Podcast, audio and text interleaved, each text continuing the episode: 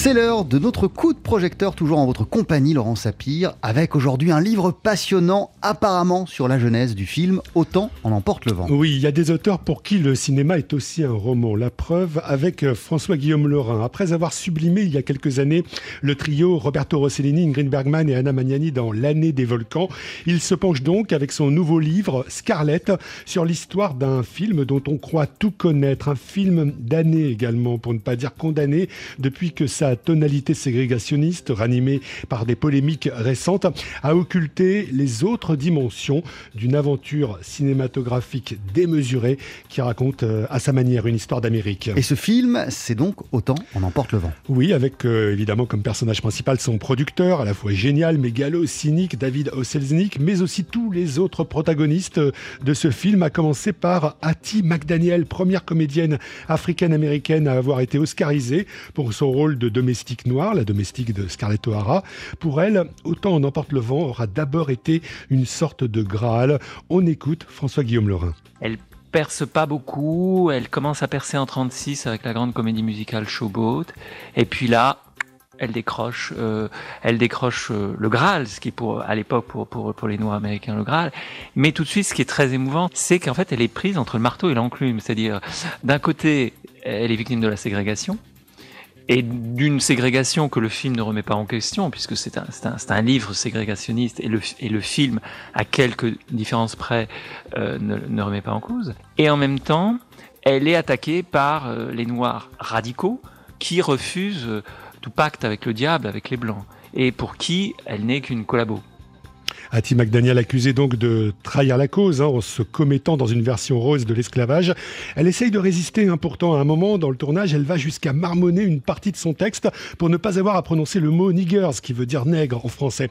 Ce que l'on perçoit bien en tout cas à la lecture de ce livre, c'est que les woke n'ont rien inventé. À l'époque déjà, autant on emporte le vent défraie la chronique par rapport à la façon dont les Noirs sont traités. Ce que j'ai découvert, ce que j'essaie de, raconter, c'est comment en fait ce film va être scruté de très très près par, les Noirs américains.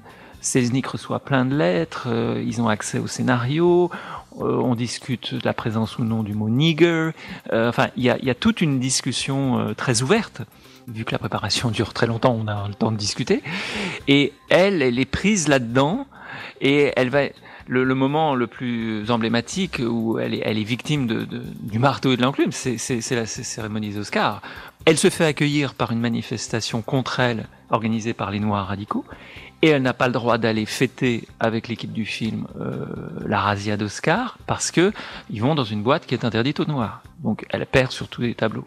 Reste à savoir comment David Selznick, hein, le producteur du film, a réagi par rapport à, à toute cette problématique autour de Hattie euh, McDaniel. Réaction euh, très ambivalente en fait. Il met en avant des arguments euh, à sa défense. Il dit écoutez, je suis extrêmement euh, solidaire de votre cause et comment je pourrais pas l'être puisque je suis juif et donc euh, je fais partie d'une d'une race qui en ce moment fait l'objet de multiples persécutions. Donc je vous comprends. Il perd pas d'autant plus euh, cette compréhension de, de l'esprit que il sent bien que là il a tout un public énorme de noirs qui pourraient aller voir son film. Donc il essaie de se mettre dans la poche. Et en même temps, euh, il va pas franchir certaines lignes. Par exemple, lorsqu'il y a la première du film à Atlanta, euh, les acteurs noirs sont pas invités. Sur les programmes, les, acteurs noirs disparaissent.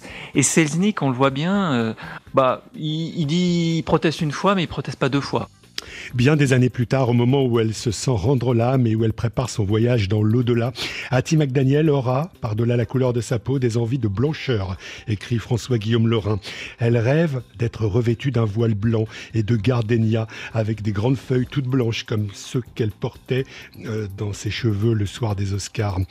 Avec ce livre, effectivement, le cinéma peut parfois rivaliser avec le plus beau des romans. Scarlett, c'est signé François Guillaume Lorrain et c'est paru aux éditions Flammarion. Merci beaucoup Laurent Sapir. Tout.